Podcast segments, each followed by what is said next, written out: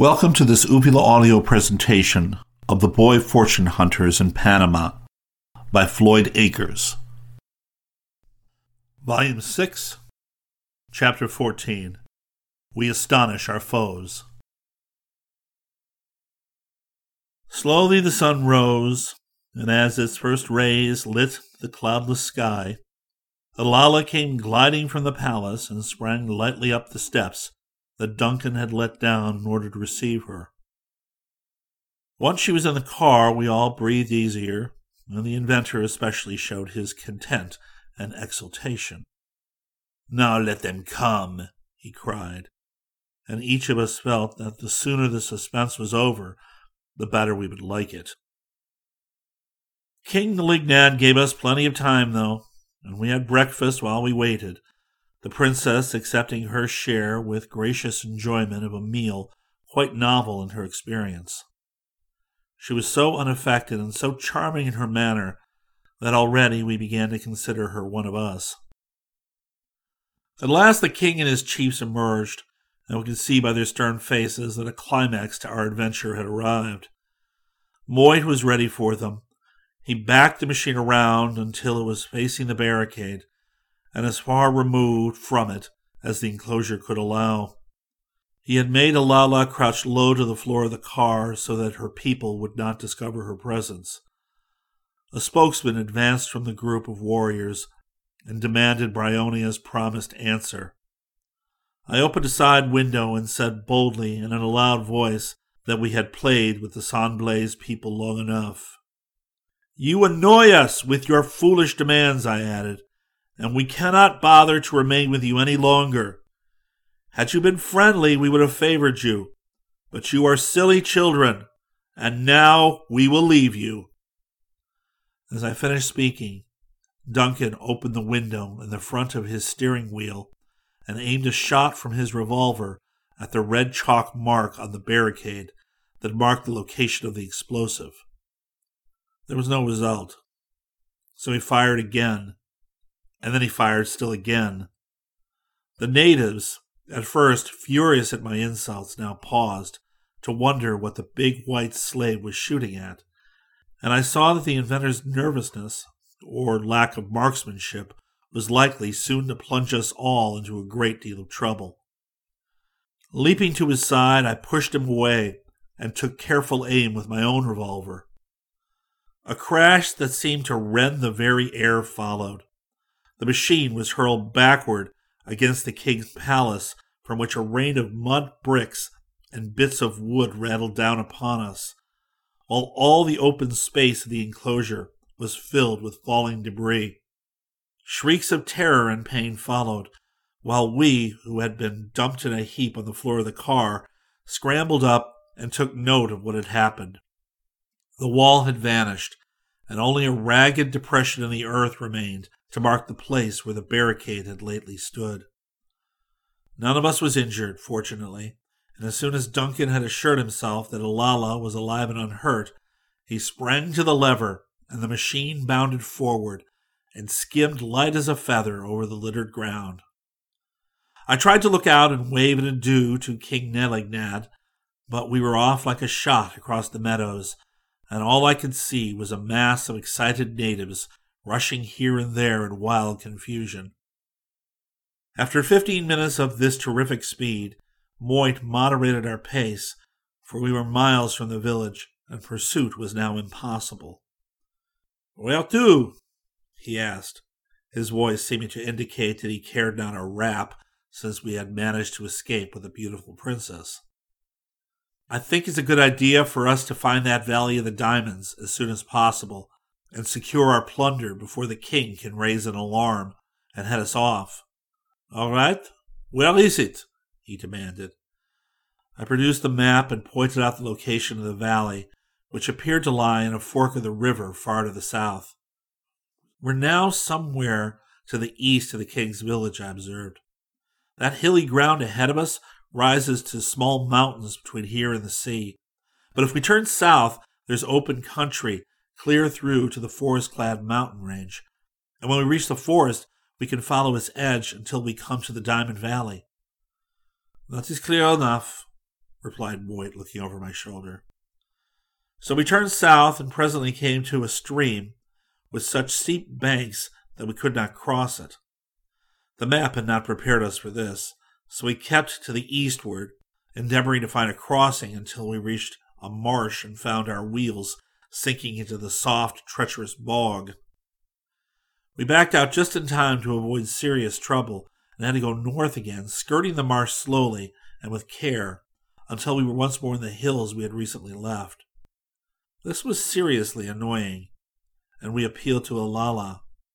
"Is there a path from here to the mountains?" I asked.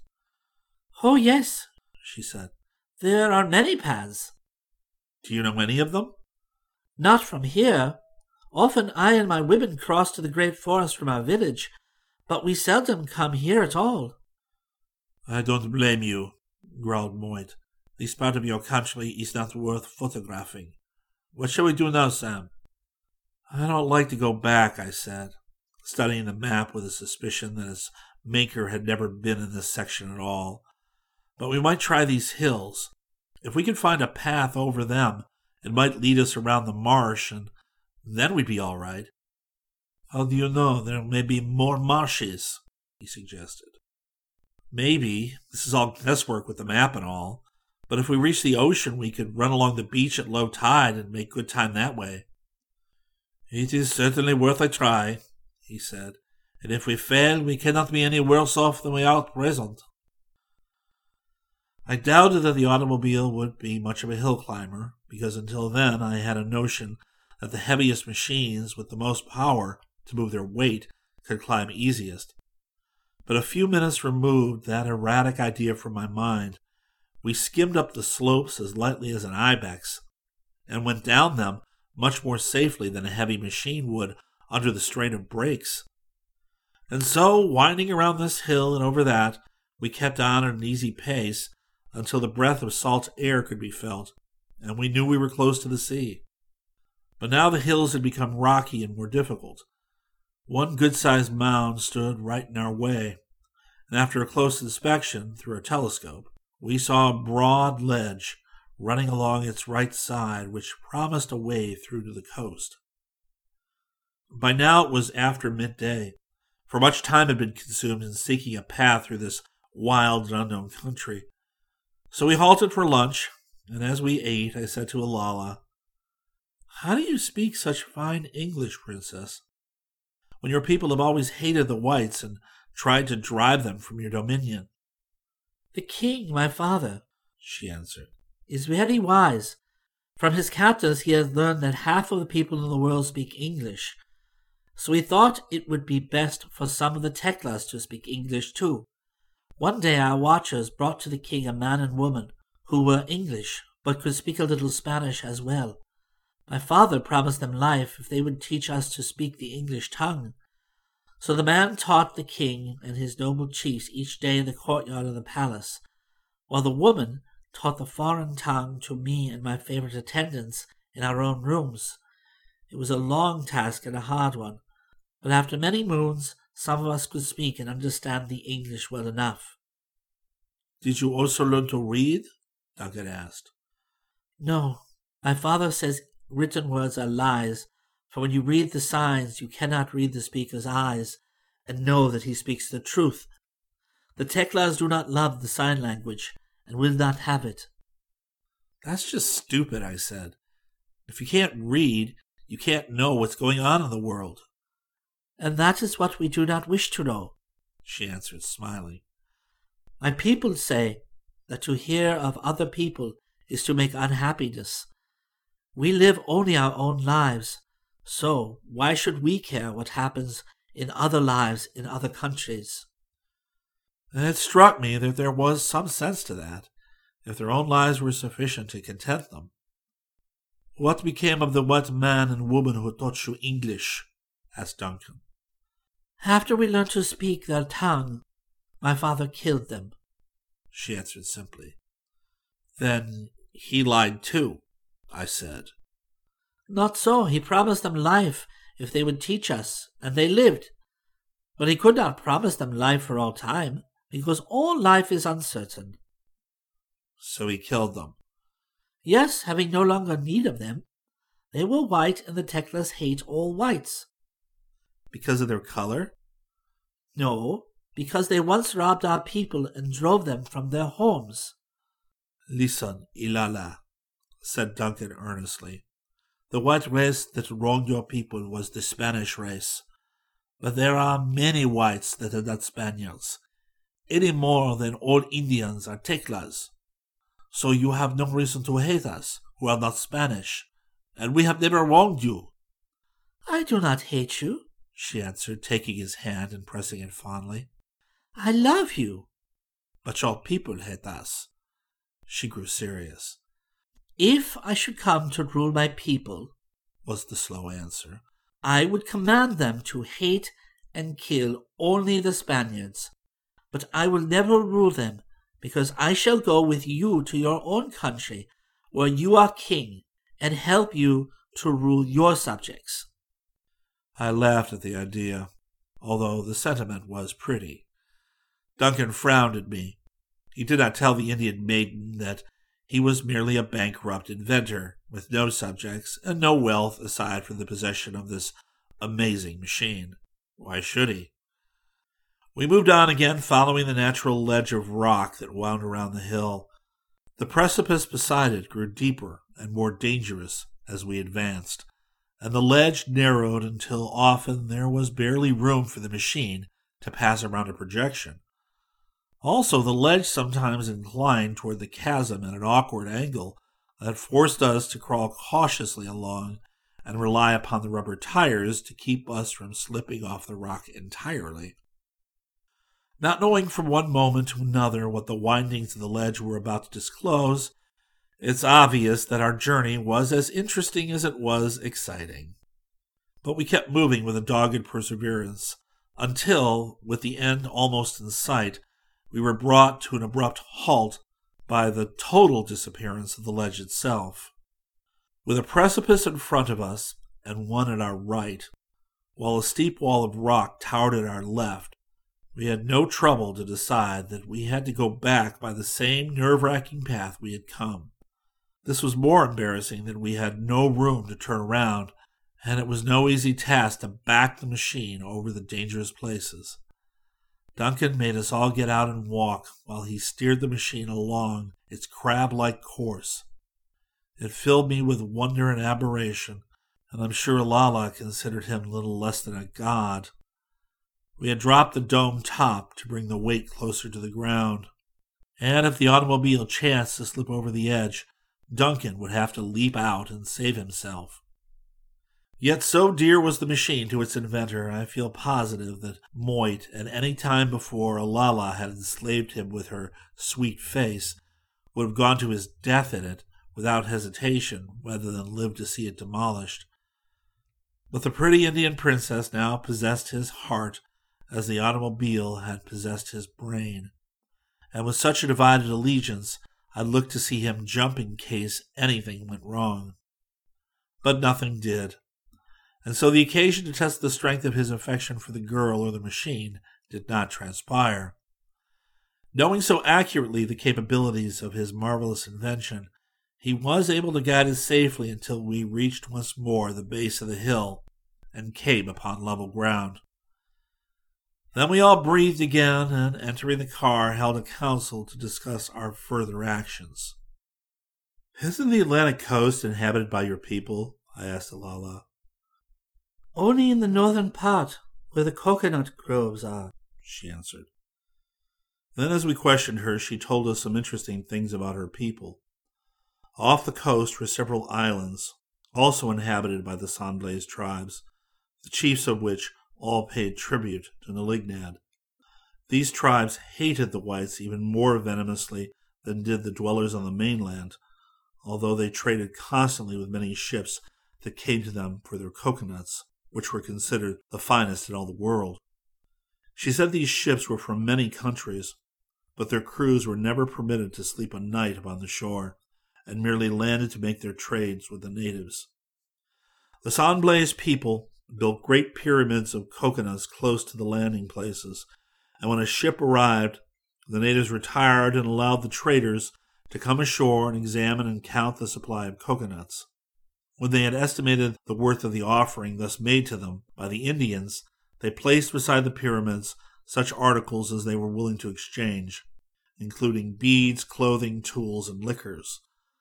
Then they all retired to their ship and allowed the Indians to advance and look over the goods.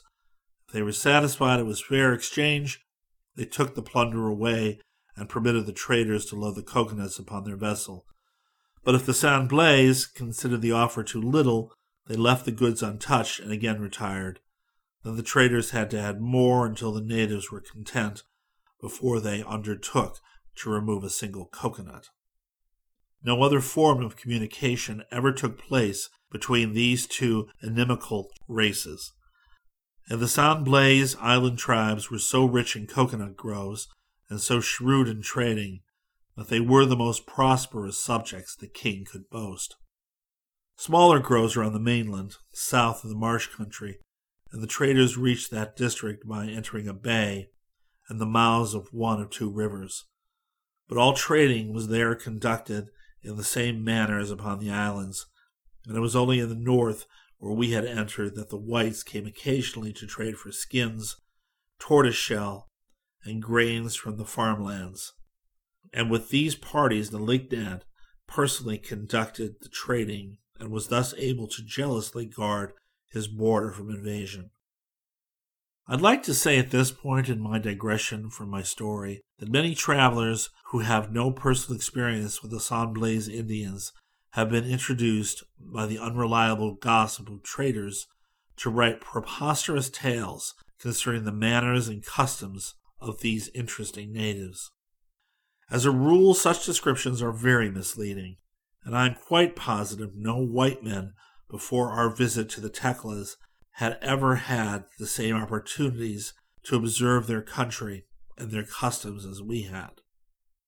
So much time had been lost in our futile journeying and in discussing our plans with the princess that the sun was now low on the horizon.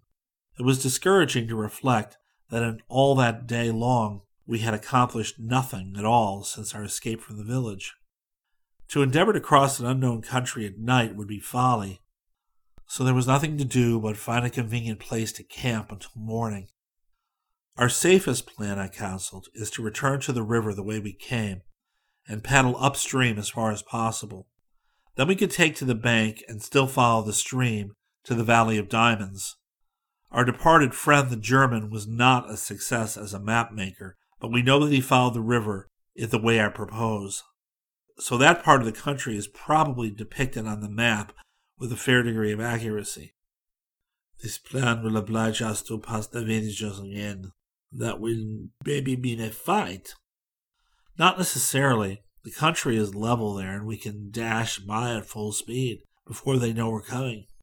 It really seemed the only practical thing to do, so we decided to get as near to the king's village as possible, without danger of being observed, and then wait until daylight to regain the river.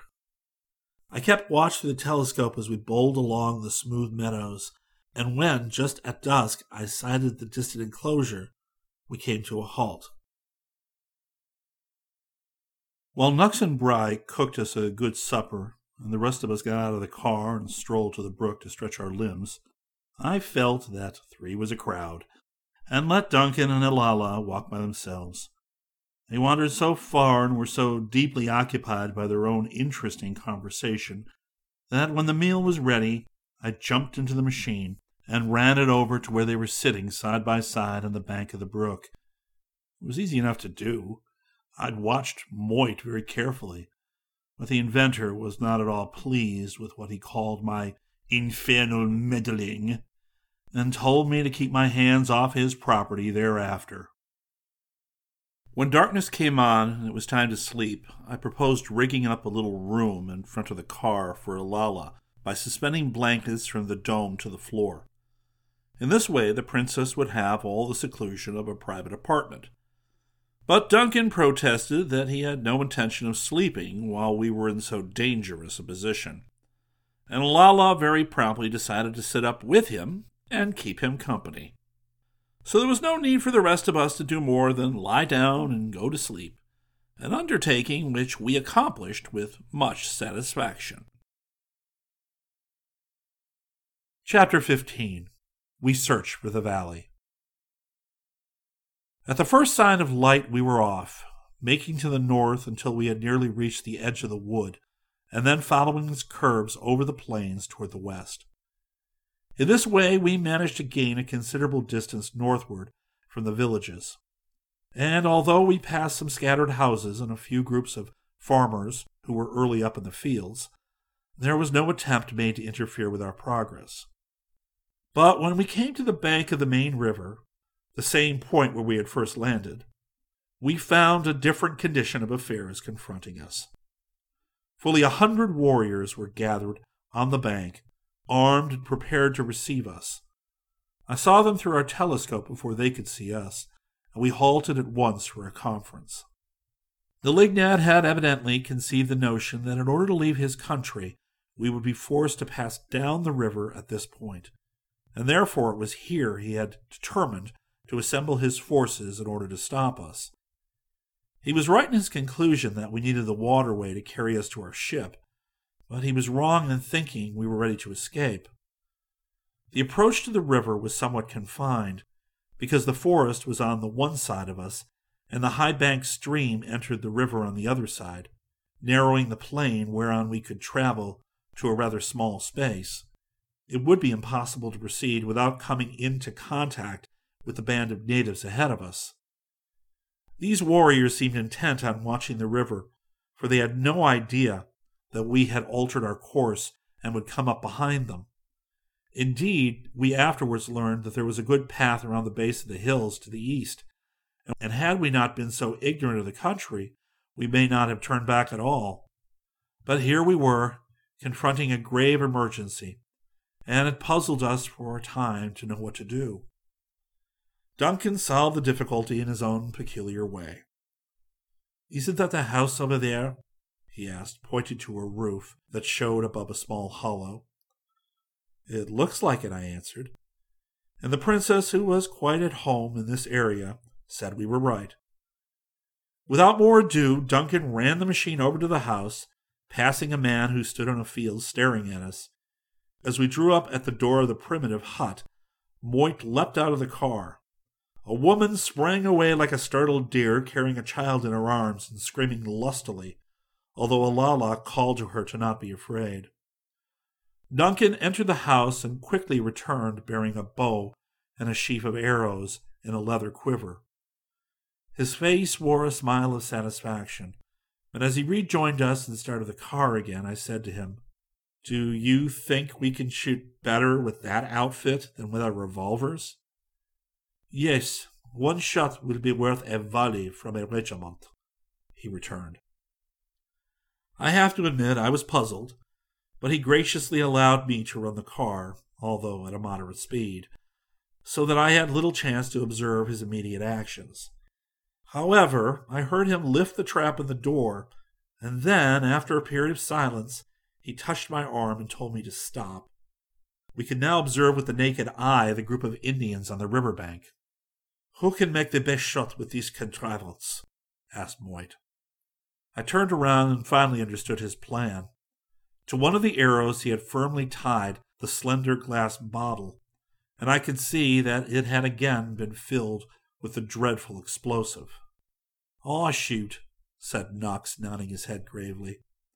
Both of the Maoris shot splendidly with the bow, for it was their native weapon, but Nux was the best marksman of the two. Duncan handed the arrow and bow to him and opened a side window. "When we get a hundred yards away from the river," he said, "shoot the arrow among the San Blaise, but try if you can to strike one of those trees growing by the bank.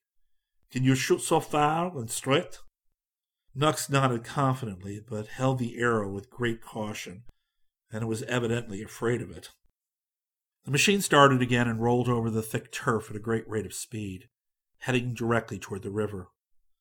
Soon one of the Indians discovered us and gave a cry that turned every face in our direction. "Now!" shouted Moit without slackening speed. Nux drew the bow, and the arrow sped swiftly on its mission. His aim was good, but the bottle so weighted the shaft that I feared for a moment it would miss the mark. It flew over the heads of the group in a graceful curve and struck a root at the very base of the tree. The explosion was instantaneous. The tree itself flew skyward, and the air was filled with earth, wood, and Indians. I don't know how many of the San Blaise suffered in that catastrophe, but those who were left were thrown into such dire confusion that they fled in all directions, and many leapt into the river in an endeavor to escape. In the meantime, the machine never abated its speed for an instant, although the ears of all on board were ringing with the shock. We knew that we had to take advantage of our opportunity and the confusion of our foes, so we drove on until we reached the low shelving bank, and the next moment plunged unhesitatingly into the water. Duncan sprang the paddles on the rims and turned the wheel to guide our course upstream. Before the Indians could recover, we were a good distance away and had turned the first bend so that we were hidden from their view. "Get the revolvers, stand ready," said Moit. "They will probably follow, and we cannot tell how long the water will be of sufficient depth to float us."